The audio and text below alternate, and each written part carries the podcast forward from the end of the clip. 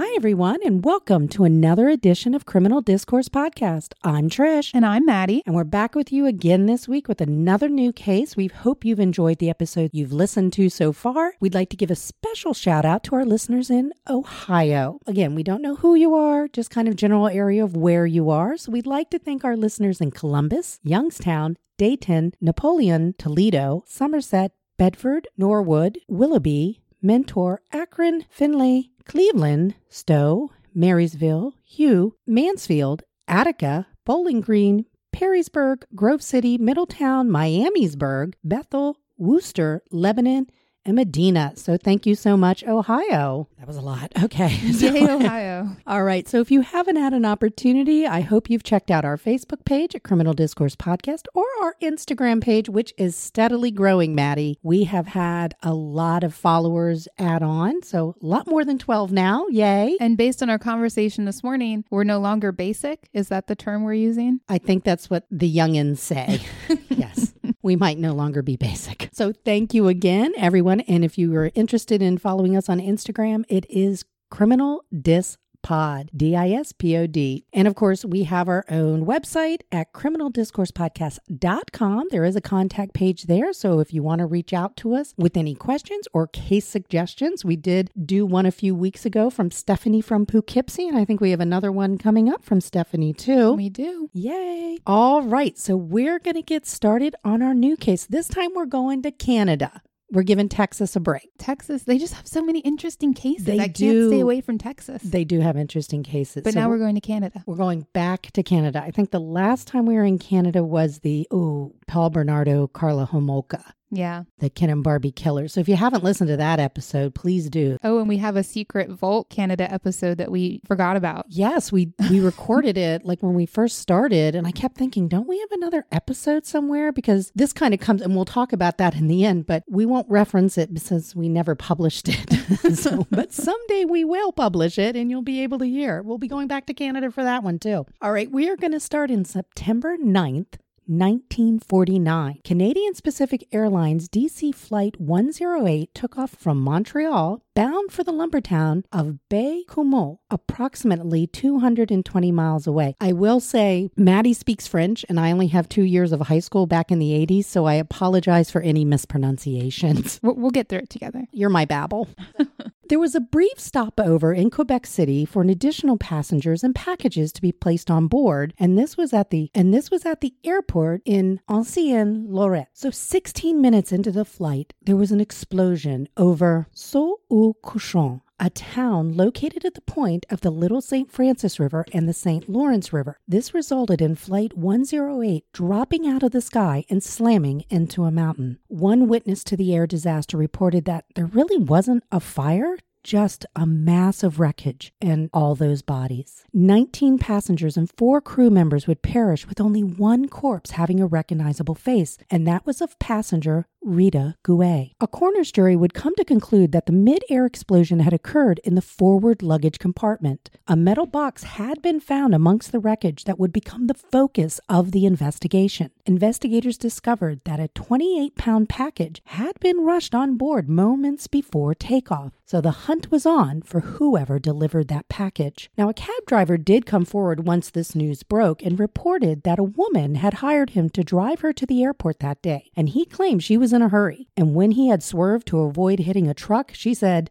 and this is a quote, "These aren't eggs I'm carrying." The package that the mysterious woman brought to the airport to be loaded on Flight 108 was addressed to a Mr. LaRouche, which turned out to be a fictitious name. I don't know how it's fictitious because it sounded like, was there a first name on this? Because LaRouche, I would think, would be pretty common. But what wasn't fictitious was that the parcel had been packed with dynamite, and nor was the fact that this would turn out to be Canada's first act of air terrorism. So who was Rita Gouet? She was the wife and mother who was married to Albert Guay, and her maiden name was actually Rita Morel. Rita and Albert had met at the Canadian Arsenals Limited in St. Malo, Quebec. This was a factory that was utilized during World War II. And Albert there, I think he had a supervisory job. He made like 40 hours a week. He made good money. He took a liking to Rita. She was very beautiful. And they seemed to hit it off right away. And they married soon after. And their marriage seemed to be a happy one until the birth of their first and only child. Now, Albert Guay was born Joseph Albert Guay and was the youngest of five children born in 1917 in Quebec, Canada. And now Albert was said to have been spoiled from the start, baby of the family. And what Albert wanted, Albert got. So he got into the jewelry trading business. He sold watches and other jewelries for commission, along with his job that he had kept at the factory until the plant closed in 1945. An article written by Gouet's neighbor and friend, Roger Lemonlin, entitled My Friend Guay, the Murderer, can be found online, and it's where I found a lot of the background information that I'll be sharing with you. Now, Albert was described as always being one to dress for success, so to speak, and he stood out amongst his working class neighborhood. I mean, he dressed for the nines, even though these were like, blue-collar workers. And although he had a slight build and a thin face, he walked with an air of self-importance and confidence. Well, getting everything you want for your entire life will do that. That is correct. His shoes were always dark and polished. His slacks were always pressed. And again, he stood out amongst this working-class neighborhood. He also drove a car, which wasn't very common for this neighborhood at all. He would put on great displays of affection towards his wife, Rita, kissing her, calling her pet names. And he did this out in public. And this kind of shocked the neighbors because, again, we're talking the 40s, but also this was a heavily Catholic neighborhood. So they felt that that behavior was better left behind closed doors and not out in the open. He's also described as someone who was, and this is a quote, was interested in everything, yet knew nothing, was completely irresponsible, imaginative, yet devoid of any practical sense, unquote. I feel like I know people like him. That is correct. I do. I had a couple people pop into mind as I was reading them. I'm like, no, I know someone like that. Albert also seemed unlucky when it came to being robbed. In over a 2-year time period, Albert would come to be robbed at least 4 times. Now, he was a jeweler, so, it made him a target, I'm sure. But the thief would never be caught. Albert always pocketed the insurance money, and Albert always made sure he had plenty of insurance. You see where I'm going with this. Okay. So when the Arsenal factory closed, Albert decided to open a small jewelry and watch repair shop in his neighborhood in Quebec City. Prior to that, he'd been working out of his apartment. But his bad luck seemed to follow him to his store as he sustained fire damage on at least 2 occasions. The insurance covered the loss. So Albert, as I mentioned before, was brought up as a spoiled child. He was expected to have everything and anything he wanted, and that, unfortunately, did not diminish with age. But things hadn't really turned out like Albert expected, and in fact, he was experiencing financial ruin, running into a lot of debt. With the birth of his first child, he was no longer the central focus of his wife's attention, and that's when he started to look outside his marriage and began a relationship with a 17-year-old waitress by the name of Marie-Ange Robitaille. Marie-Ange was a waitress at the restaurant Chez Gerard. Albert took on a new identity of Roger and began to call upon Marie-Ange at least 3 nights a week at her parents' residence. Now, they were all unaware at this time that he was actually a 30-year-old married man with a child. That kind of puts a damper on a relationship. A little bit, especially when parents are involved in a highly Catholic neighborhood. Correct. Their relationship actually lasted several months until Rita found out, and she confronted them in the Robitaille's living room. So when we say confronted them... Oh, I think it was Marie-Ange and Albert and the parents. Ooh. Yeah, that would have been quite a scene, I'm sure. So in debt, no mistress, a strained relationship with his wife now, Albert began to devise a way to at least improve at least 2 of those situations. So it's believed that Albert drew his inspiration for his plan after reading an article about a failed murder plot that took place in the Philippines where a woman, along with some accomplices, had tried to kill her husband after placing a time bomb on a plane that he was to be on. Now, this wasn't successful and the plane didn't blow up and they caught them in time, but he had read this article. So to carry out this plan, Albert realized he needed at least 2 accomplices. And in comes Généreux Ruest. He's a pseudo-friend and employee of Albert's. Généreux was a watchmaker, and with his knowledge of mechanics, Albert convinced him to build him a time bomb.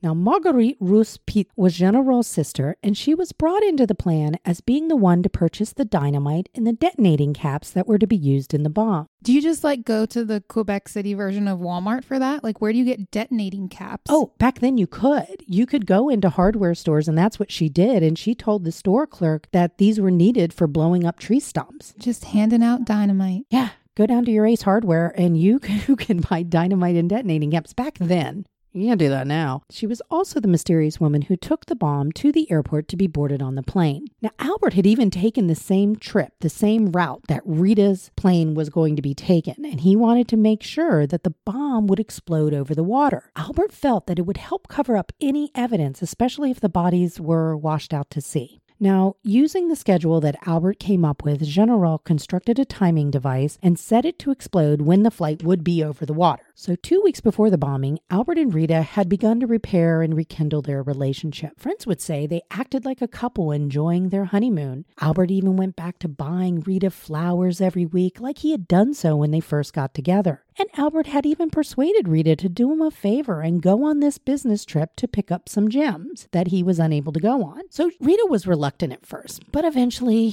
conceded. And on September 9th, 1949, Albert bought her a ticket for Canadian Pacific Airlines Flight 108 to Baie-Comeau. So along with Rita's ticket, Albert purchased $10,000 in life insurance policy for the flight. Now, this was not uncommon in those times to do that. I think a lot of passengers who flew back then, maybe because it wasn't so reliable transportation, I don't know, would buy life insurance. But Albert had also only bought it for one way.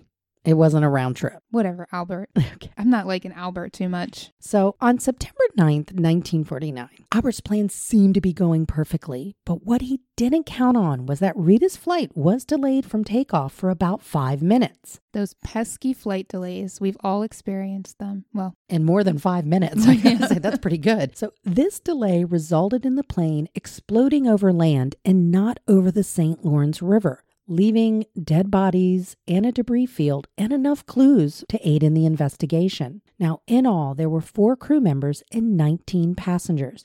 3 of them were said to be children along with their mother. 3 of them were American businessmen, all from the Kennecott, Utah Copper Corporation. The bomb would be composed of dynamite, an alarm clock with batteries, and was simple but effective. Now, afterwards, Albert had put on a great display of grief at Rita's funeral, purchasing a floral cross that was at least 5 feet high with the inscription that read, "From your beloved Albert." And he would remain at the funeral parlor from dawn until dusk. But he did take time out within 3 days after the bombing to collect on Rita's life insurance policy, along with another $5,000 policy he had taken out on Rita in 1942. So do we know what that is in today's money? I don't. But back then, 1949, $15,000, I would imagine it was a sweet chunk of change. So newspaper coverage at the time reported that the police were looking for a mysterious woman who had delivered the package to the airport. And the description they gave fit Marguerite to a T. So Albert went to see Marguerite and convinced her to take her own life by poisoning herself and to leave behind a note, which he scripted.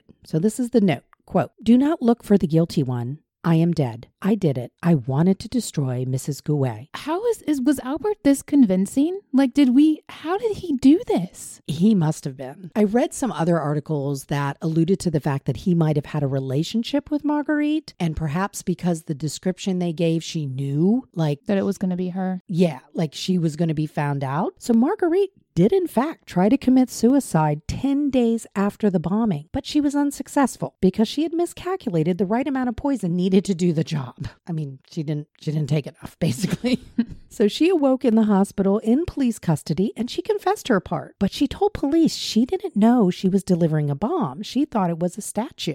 Albert had given her this box and to deliver to the airport, that it was very important to get delivered, and she's saying she thought it was just a statue. She didn't realize there was a bomb. Okay, so life tip. If you're buying someone detonating caps and then they give you a box and say, put this on the plane right quick, it's probably not a statue. Well, her brother told police that Albert told him the bomb was to be used for clearing tree stumps from a field. So when she said, I went to the store and bought the dynamite and the detonating caps, it was to clear these stumps from the field, as she told the hardware guy. And according to Généreux, he was told, yeah, can you build me a device to blow up these tree stumps? I'm not really sure why you need a timing device to blow up tree stumps, so I'm not really thinking they're all telling the truth here. So Albert Guay was arrested 2 weeks after the bombing and would stay in prison until his trial in February of 1950. Albert was found guilty and was sentenced to hang. After his conviction, Albert told the police that both Généreux and Marguerite had knowingly helped him. Albert Guay was hanged on January 12, 1951, at the age of 32. His last words were, "Oh, moi, je meurs célèbre,"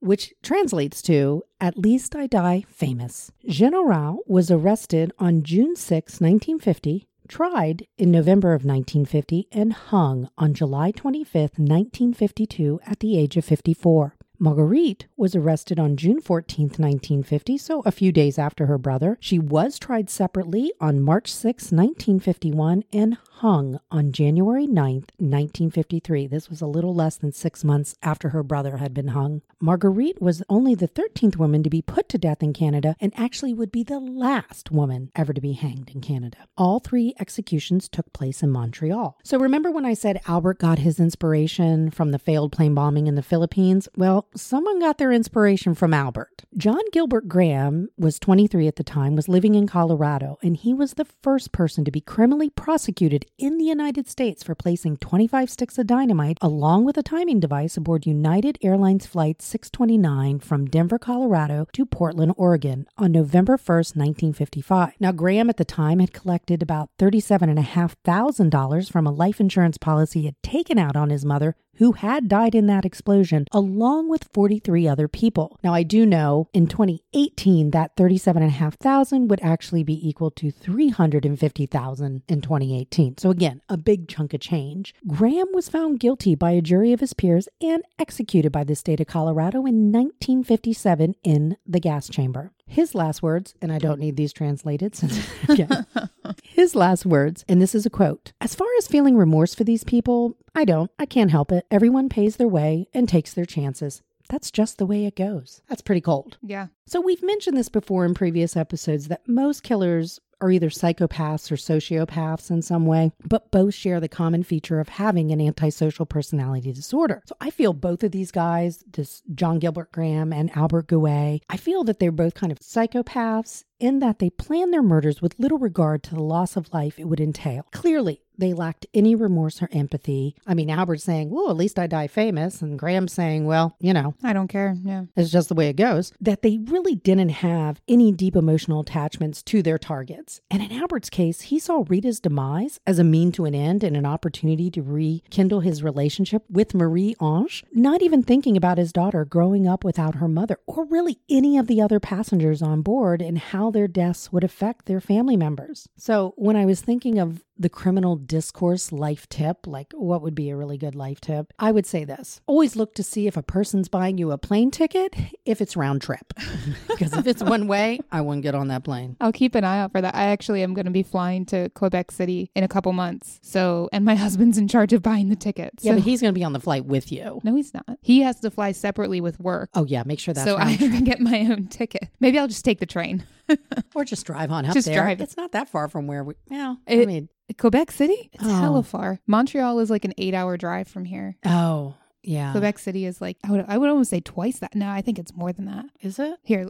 You gonna look it up? Yeah. Not that people care how far we are from Quebec City. So thank you so much for listening, everybody. We hope you've enjoyed this episode. If you have any questions on it or any case suggestions for us, please feel free to reach out to us on our contact page on our website at criminaldiscoursepodcast.com. Maddie, any life tips from you? I just don't like, and the worst part almost is the whole lovey-dovey thing, which I think we've seen before too in these spousal murders, because they're trying to get the scent off of them, kind of make people think that they have a perfect relationship right before. Right. Well, we saw that with Harold Henthorn, mm-hmm. where his wife, Tony, they had gone hiking for their anniversary in Colorado, and he ended up, pushing her off a cliff. It's just sad. I think all our cases are sad. I think I say that every episode. We don't really talk about a fun, lively subject. I mean, it's a fascinating subject, but it's not really a feel-good kind of thing. No. And it makes you think, because when you marry someone, it's supposed to be your life partner, like your ride or die. And the fact that that person that's closest to you would intentionally murder you and even more so in this awful way, it's just sad. It is. Happy Valentine's Day, everybody. Wow, is this coming out Valentine's Day? Wait, no, it's afterwards, 2:20. No, the axe murders of Laredo are on Valentine's Day. No. So yeah, in the month of love. Sorry. And I think too, and we've heard that before, at least in Harold Henthorn's case, he didn't take other people out around him. Yeah. I mean, when he murdered his wife, that's the only person he murdered. Whereas these individuals, again, total disregard for life, it was a means to an end. Like, oh, well, you're on the plane too. So unlucky that they didn't even think. Yeah. I mean, you talk about antisocial, self-centered, narcissist. Albert, you check all the boxes. All right, everyone. Thank you again for listening. And all we would ask that if you like what you hear, if you could give us a review on any of the platforms you listen to us on. I think we're on basically all of them now. It was a lot of work, but even Pandora came through. I think that was the last one. So Pandora, iHeart, iTunes, Google Play, Stitcher, Spotify. If you could give us a review, that would be great. And tell other people about it. This really is kind of an organic podcast at this point. No fertilizer here. That's right. It's just a labor of love. So thank you again. As I always in the episode, if you see something, say something. Perhaps if Marguerite or General would have said something like right after the explosion to say, oh my gosh, we might have unwillingly had something to do with this and come forward, it might have turned out a little differently from them. But you might have that missing piece of the puzzle it takes to solve a crime. So please, until next time, stay safe, but also let's be kind to one another. So until next time, guys, bye. Bye.